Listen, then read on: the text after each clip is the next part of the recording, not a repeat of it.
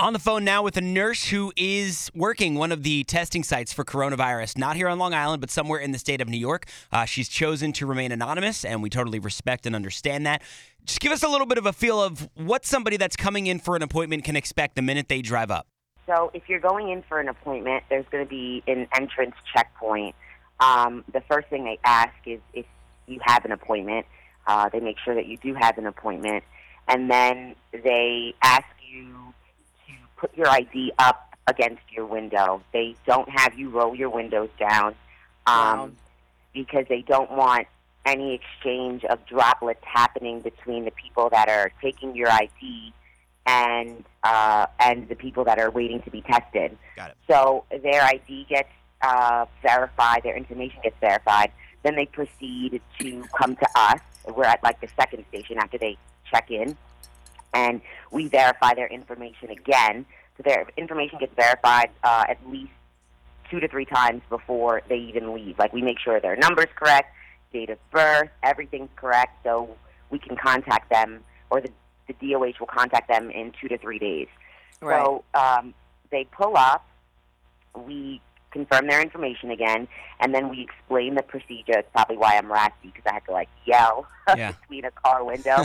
and a lot of people I realize once I start talking and they realize they can't hear me, they're like, "Oh, sorry, the radio was on. Can you repeat that again?" Yeah. And yell through the window oh my again. god. um, um, but I just explained to them that I'm going to be performing a nose swab um, to have their head tilted back, look straight Oof. forward.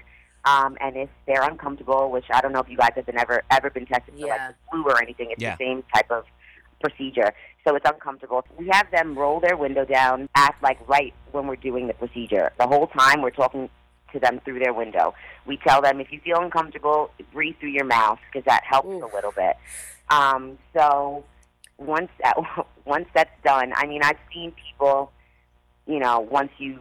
Someone told me the other day, "Oh my God, I think you touched my brain." That's how deep you Yeah. went into my That's what it looks like. I tell them it's only a couple of seconds, and then I'm, you know, I'm in and I'm out, and then I tell them to roll their window back up immediately. Uh, the state makes sure that we're protected from head to toe. So we have um, uh, a suit. It's kind of, it looks like a hazmat suit. Yeah. It covers, it covers us from literally from head to toe, and then we have an eye shield because, like you said, when people are swabbed for a nose swab, sometimes they tend to cough or Yeah. sneeze Oof. and we you know we don't want to ever have that exposed on us so that's why we wear the eye shield in case droplets do happen and we have the n95 respirator mask on us at all times we have um, one pair of gloves on and then we double up on the gloves and in between each person even if it's like a family of people we um, we're sanitizing the gloves and we take the first layer of gloves off we sanitize the second layer of gloves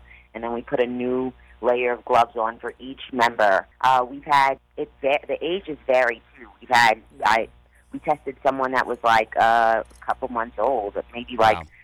Like seven, eight months old, and you know parents have to hold them down. They they get a nasal swab too. I mean, Oh, they so they sad. cry. Their parents.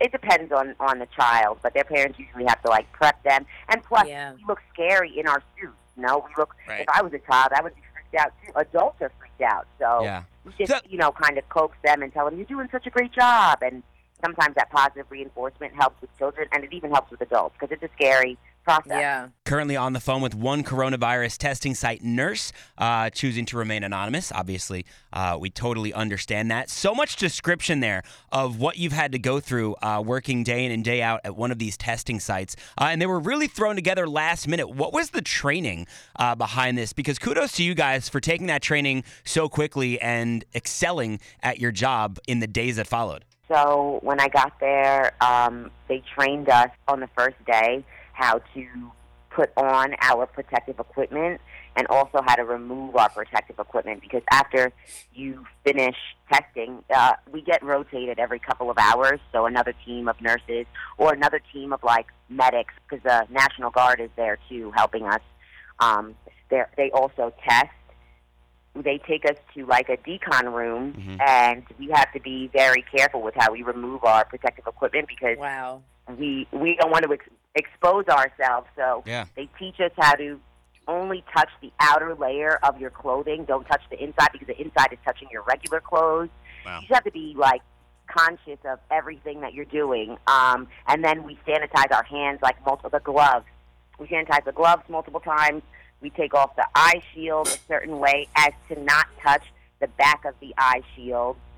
We take off the mask a certain way as for the mask to not touch any of our uh, like mucous membranes, which means like the, inside, the our mouth, our nose, our eyes. So because the the outside of the mask has been exposed to people coughing Yeah. and everything.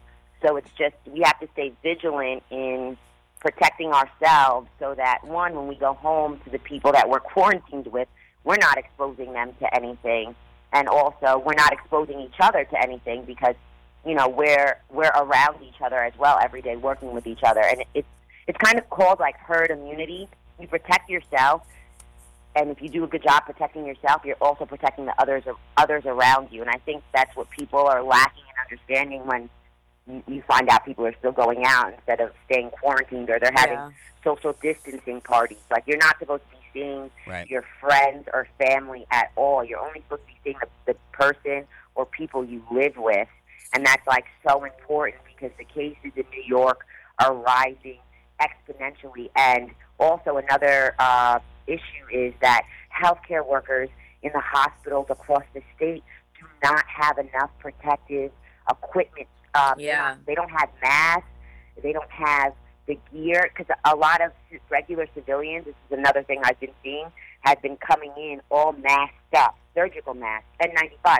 I mean, they have masks by the boatload that they've been buying just to stay quarantined at home or to go to their local Walmart, Walmart to buy something. They wear their mask, and it's like the healthcare workers that are on the front lines in the hospitals don't even have the equipment they need to protect themselves.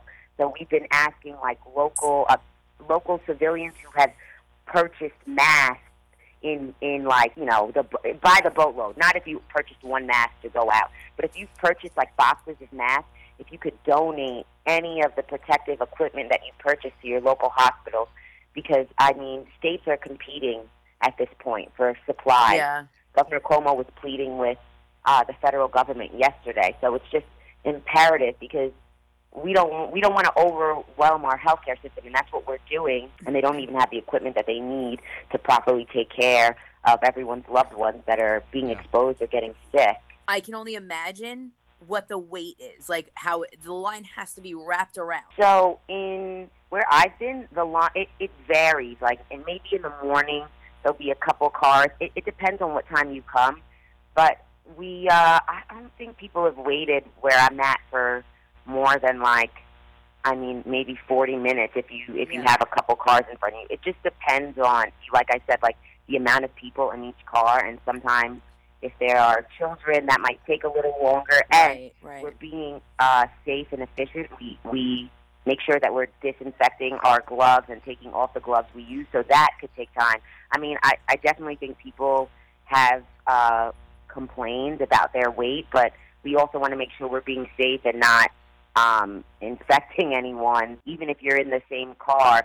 So it, it's just it depends on the time you come and uh, how effective the the the people on the like that are taking you at the check-in, how effective they are at getting the information quickly because they're also speaking to them through the window as well, and and so that all those little things can take time. And I think the biggest reward is people have written notes to us saying like, "Thank you so much. We appreciate what you're doing," and like that to me makes the world of a difference. Like that, I would do that ten times over because people are really appreciating us being there and helping. So those people, to me, th- that response outweighs like the negative response where they're like, "Oh, Right. this is taking so long," Right. because it's like it's a pandemic and we we're doing the best we can. All right, we're going to let you go. Uh, we know you are probably very, very tired and you got to keep yourself sharp. So get your rest, stay safe. Thank you so much for all that you're doing and pass along the thanks to your colleagues as well, okay? Thanks, thanks for having me. I'm sorry my voice is so raspy. That's okay. You've been No. working hard. You're entitled to have a raspy voice. If it was me and I had a raspy voice, I would get in trouble, but you're good. you It's can have a raspy voice. sexy. You're a sexy nurse.